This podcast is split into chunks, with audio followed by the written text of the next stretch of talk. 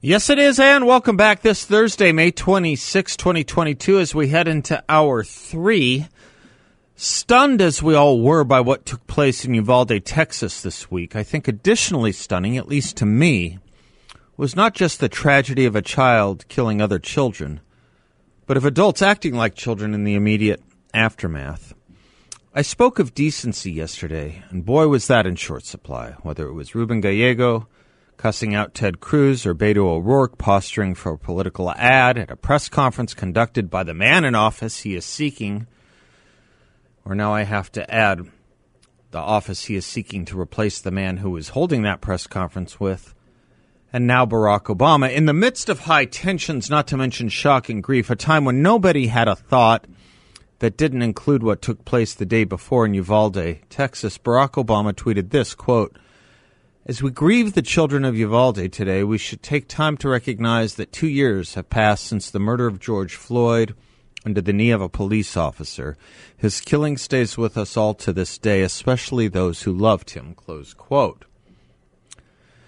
Jason Whitlock responded perhaps most appropriately, tweeting, quote, "Bro, this ain't it.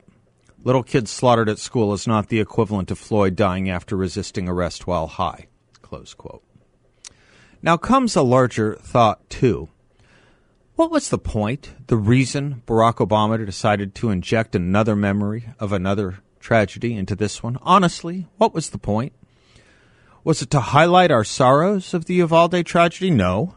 It was to vitiate, to attenuate it by injecting some other issue of adults mistreating adults who mistreated themselves in society, the result of which became a passion play for months and months of unremitting violence and indeed riots and deaths, some 15,000 arrests, some 25 deaths, an increase of black deaths that year while Black Lives Matter became a renewed totem and confession, then ended up defrauding vast portions of the population for the purposes of graft and self-enrichment, and a resignation of police leadership throughout the country driving violent crime through the roof.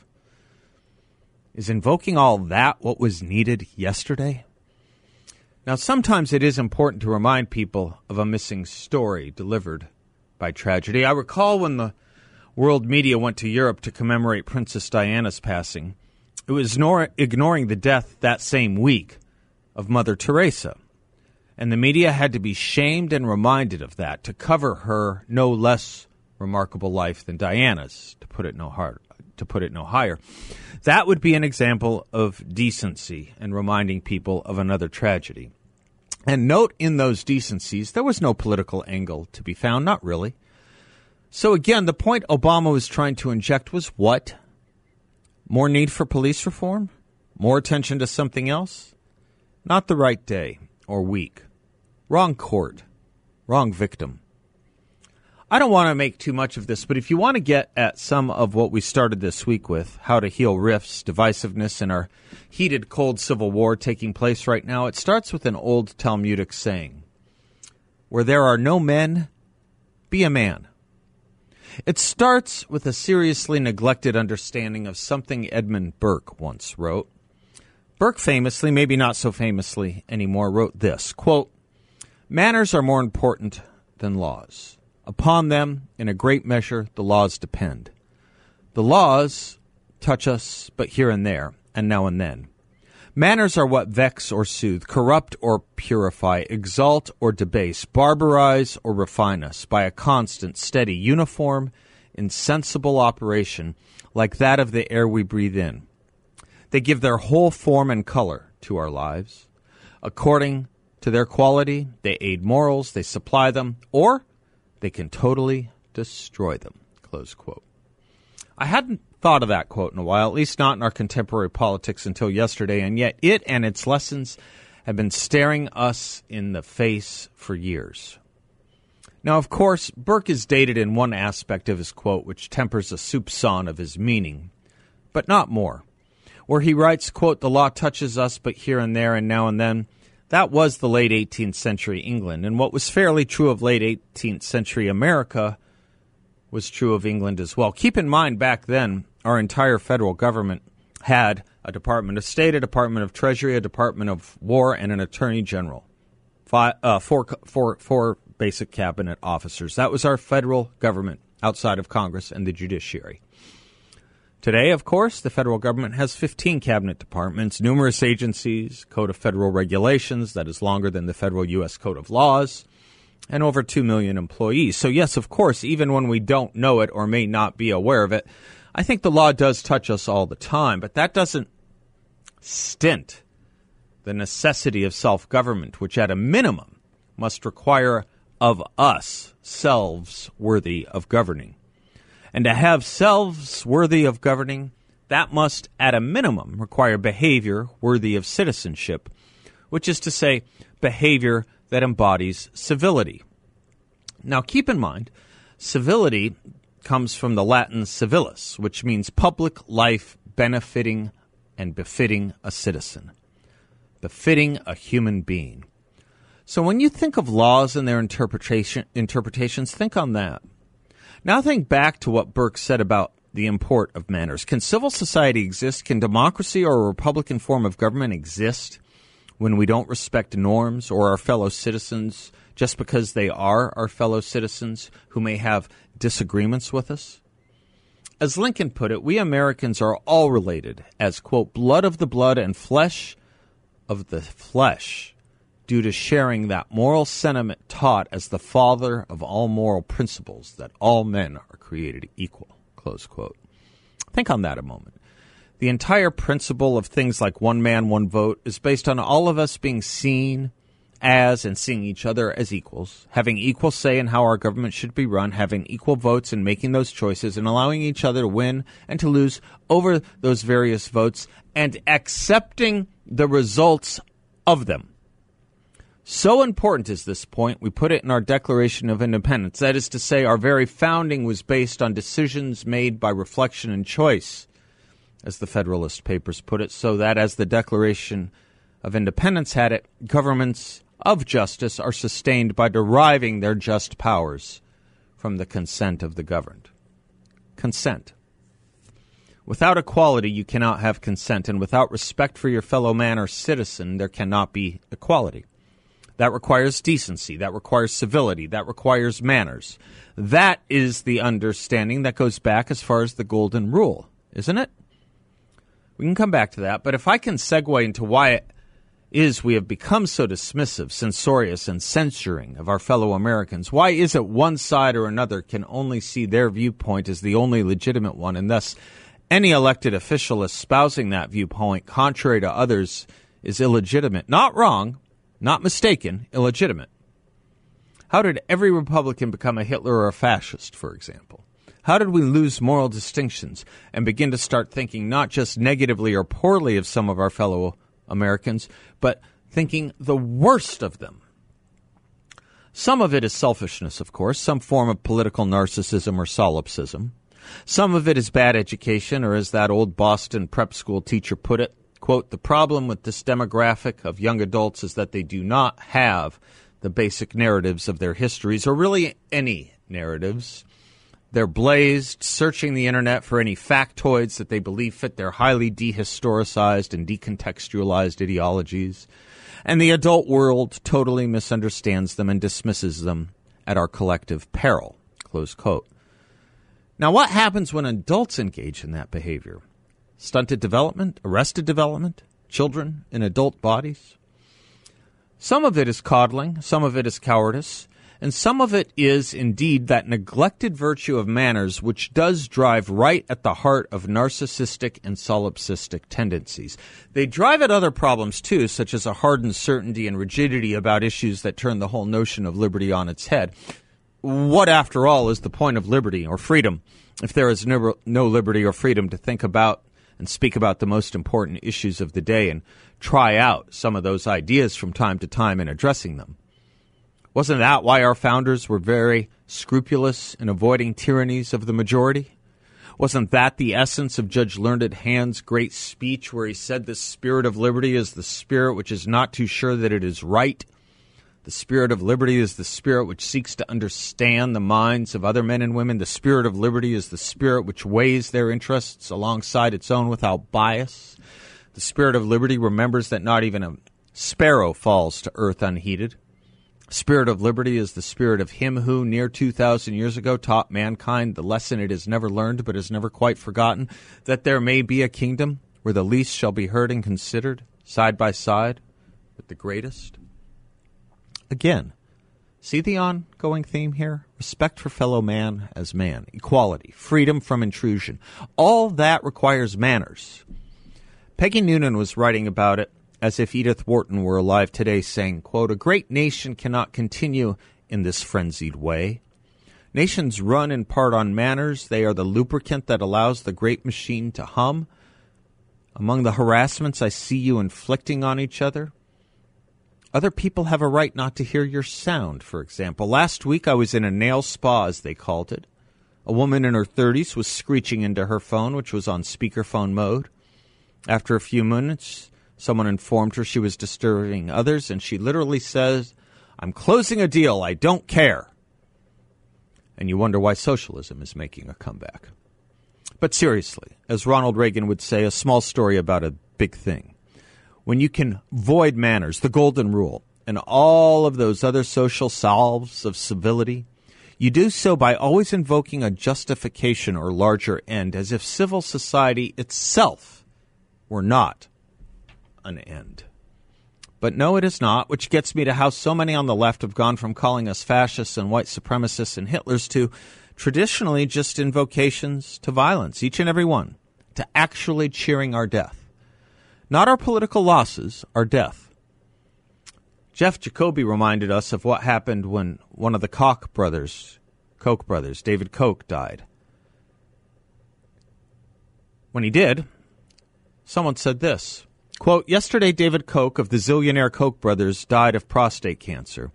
I guess I'm going to have to reevaluate my low opinion of prostate cancer, close quote. Who said that? Bill Maher. I'm glad he's dead, and I hope the end was painful. That was from a writer at Esquire magazine. A writer for Slate wrote, quote, I don't believe in an afterlife, but if there is one, I hope his soul suffers for eternity. New York magazine's Sarah Jones wrote, quote, David Koch is a monster. Let us have no sanctimony. When Donald Trump got sick with COVID, a spokesperson for Hillary Clinton tweeted, I hope he dies. Shakespeare in the Park hosted a play featuring the assassination of Donald Trump. Johnny Depp called for his murder. Others did as well. It's called bloodlust and homicidal fantasy or homicidal ideation. It's a disorder, and we are mighty disordered right now, so much so that we seem to break at the seams of one tragedy that was about the slaughter of innocents, the massacre of children by a child, with a 2-year-old nightmare that led to more ghoulish nightmares needed to be invoked for the purposes of some memory with no end. And violence is continually invoked for political purposes. Whoopi Goldberg, just off her campaign to prove Adolf Hitler wasn't a white supremacist, but Donald Trump was, said she wanted to punch anyone who offered exactly what we needed more of yesterday, thought and prayer. It may not be homicidal fantasy, but it is some form of convulsive disinhibition, another kind of psychological disorder. Again, unless you don't understand the crisis industrial complex, you have to ask why. What is the investment in frenzy? What is the investment in ripping open a 2-year-old wound that took a lot of lives and money to heal, and that has few policy or public policy prescriptions in any event? Just the larger point, the Burkean point, bears repeating right now, I think, especially if we are in the midst of politicizing everything. When we've reached the level of such extreme analogy or wish of pain and death because of an opposing political viewpoint, maybe take a step back and think about that line on manners again. They are what the laws depend on, from the physical to the laws of civility. They are what vex or soothe, corrupt or purify, exalt or debase, barbarize or refine. We do have the American version of this, by the way. It's just it isn't taught anymore. A free, self-governing society, more than any other kind, depends upon the qualities and the virtues of its citizens, Harry Jaffa wrote. James Madison in the 55th Federalist paper writes, quote, "As there is a degree of depravity in mankind which requires a certain degree of circumspection and distrust, so there are other qualities in human nature which justify a certain portion of esteem and confidence. Republican government presupposes the existence of these qualities in a higher degree than any other," Madison concluded. Jaffa put it that in a republic, the sobriety of the citizens replaces the force of authority as the principal source of order. We can have order via self-government, or we can have order via tyranny here. Those are the two choices. And to have it via self-government, I return to the notion that it requires selves worthy of governing. I guess at the end of the day, I want to say this. You can't continually keep polluting our political airwaves and brainwaves with just that, pollution, and expect a healthy body politic. In all our efforts to save other animals and wildlife, to protect our physical environment, maybe we could start by saving humans, and maybe we can start that by saving America, and maybe we can start that by simply being human or bringing back a few cognate words like humanity and, even more importantly, humane. We founded our country on an appeal to that very special notion. Staring in the eye of our 250th anniversary and commemoration of that, the objects in the rearview mirror do, in fact, appear much farther than they are or should be. I'm Seth Liebson. We'll be right back.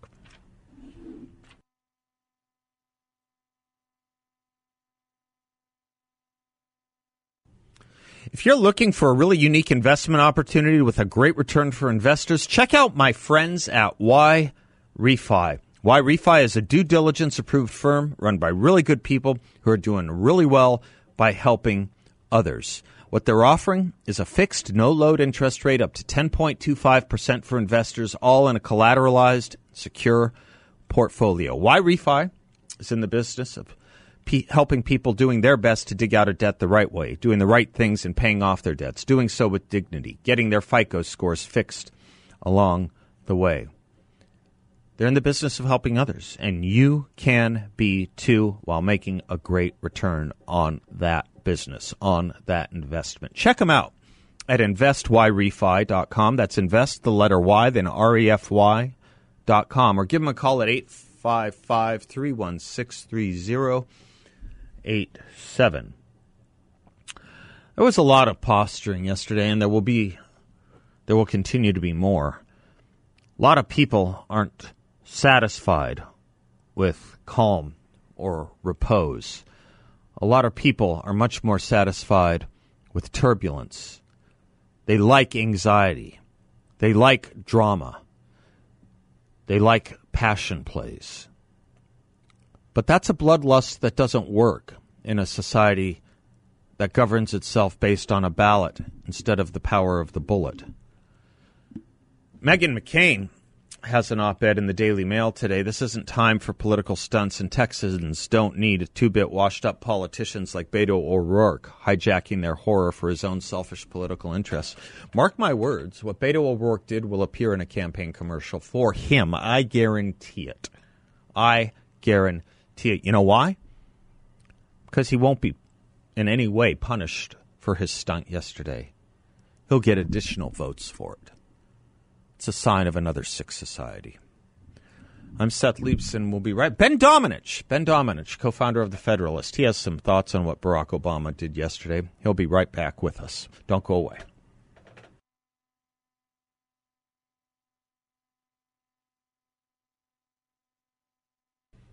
Welcome back to The Seth Liebson Show, powered in part by the good people at Balance of Nature. Balanceofnature.com is where to go to get your fruits and veggies.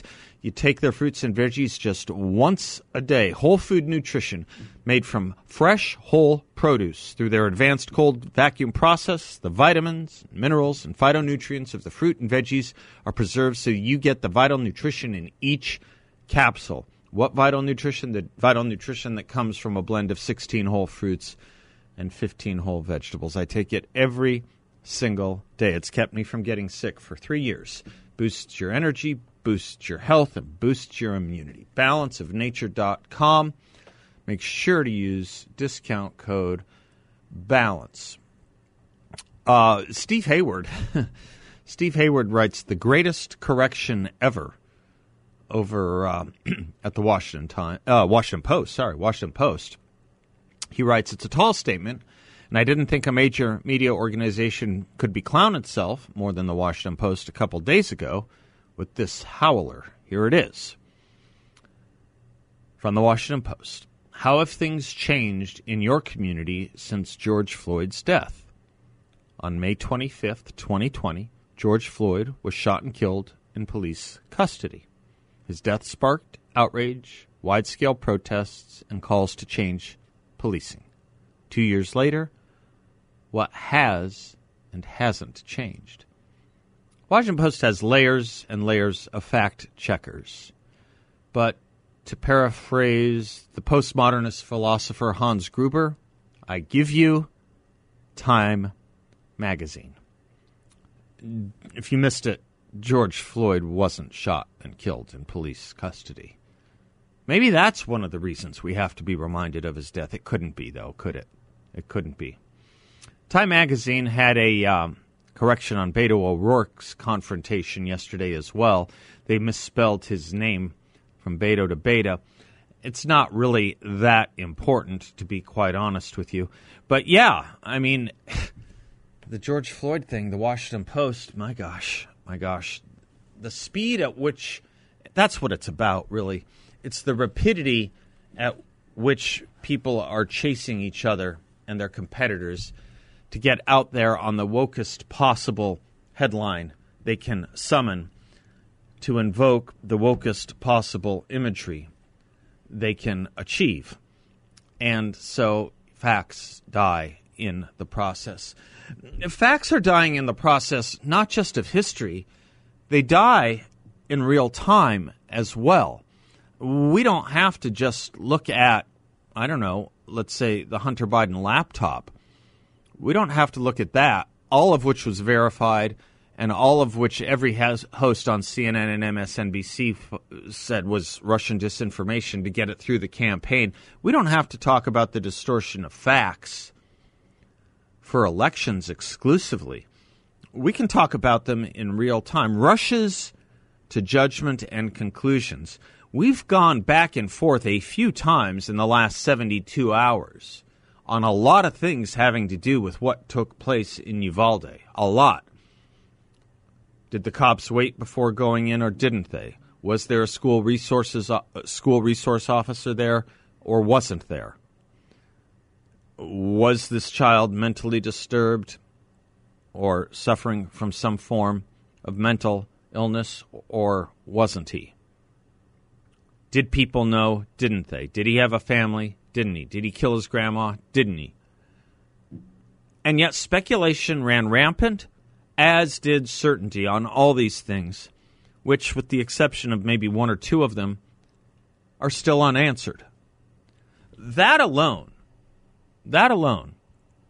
and the death of so many children, so many young children, that alone really ought make us pause for a moment and take a beat, right? I get the need to constantly feed the beast, the technological beast, the social media beast, the cable news beast. But for what end? For what end? Maybe we all need to go back and read a little Henry David Thoreau. How did he put it in Walden? We have improved our means to an unimproved end.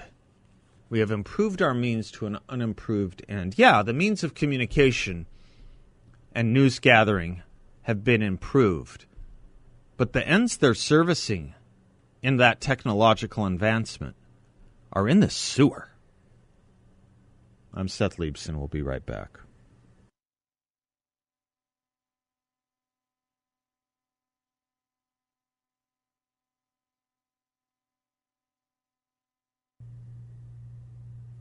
Welcome back to the Seth Liebson Show.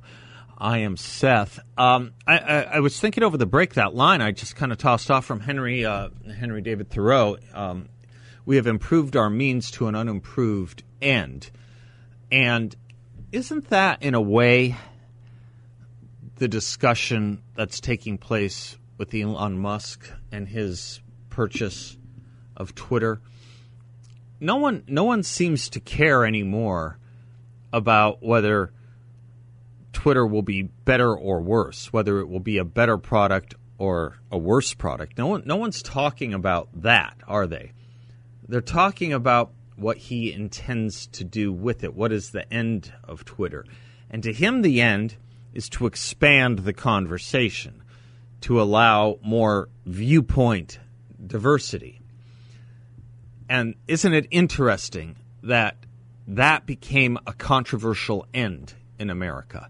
Isn't it interesting that that is now the controversy, whether there should be more viewpoint diversity? Diversity is a good word for a lot of people in this country. There are diversity officers pretty much everywhere.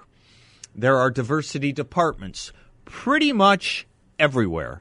They garner tremendous salaries. But you and I both well know it's the kind of diversity that seems to make the least amount of sense because it doesn't improve any end, does it? It doesn't improve any end. There's a little joke that we all just kind of go along with in this notion of diversity these days, isn't there? What's the joke? It's a really bad one. It's a really bad one. The joke is that ethnicity matters and will determine some form of thought. That's what's behind the notion of diversity based on ethnicity or race, if you will. That's what's behind that notion. And everyone just kind of goes along with it, don't they? Oh, okay, yeah, sure. Different ethnicities, different physical diversities, that'll make for a better environment of learning, of discussion, of thought, of outcome. How so? How so? Only if you're willing to admit, which is what this new level of diversity implies and can imply nothing else but the admission that race determines thought. This is why I am so damn opposed to these kinds of notions. Viewpoint diversity has nothing to do with racial diversity. But a serious system or a serious environment or institution committed to diversity could actually achieve both ends if it were honest with itself, couldn't it? It could achieve both ends.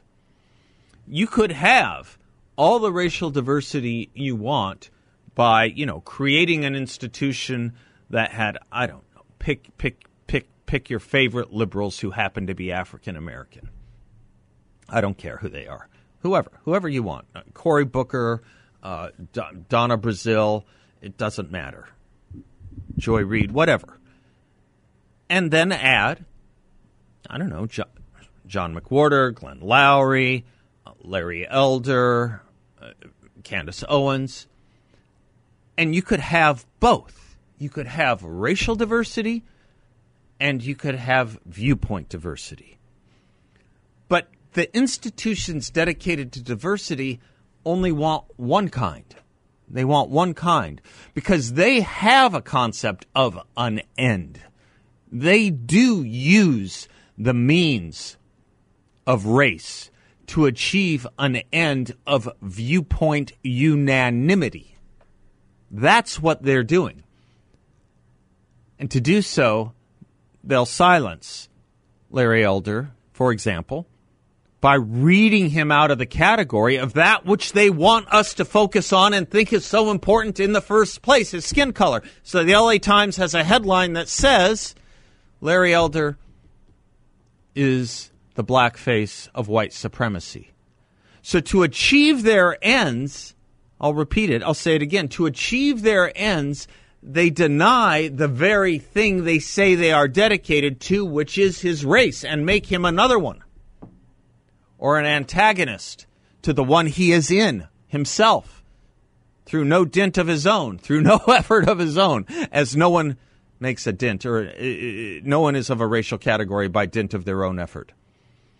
It's a really interesting thing to think about, and no one seems to want to talk about it anymore. We just go along with this bad joke increasingly, and we think it's okay that we ban that we censor an entire worldview in this country, an entire political party's worldview, because it doesn't comport with the worldview of those who own the means of production right now. And God forbid someone try and take those reins like Elon Musk, then they will bring every knife out that they can to stop him. Again, from what? Giving America more intellectual and viewpoint diversity. Not America, the world. The world. We live amongst a lot of bad jokes and a lot of junk thought.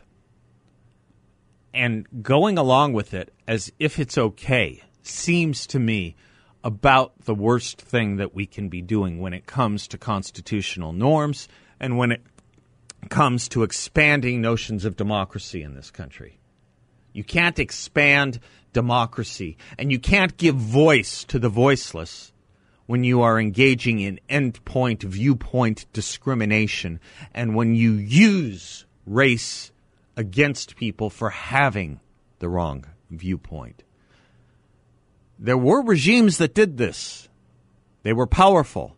For a while, they were even successful. It's just that you have to kind of count me silly for thinking that we put an end to them in 1945.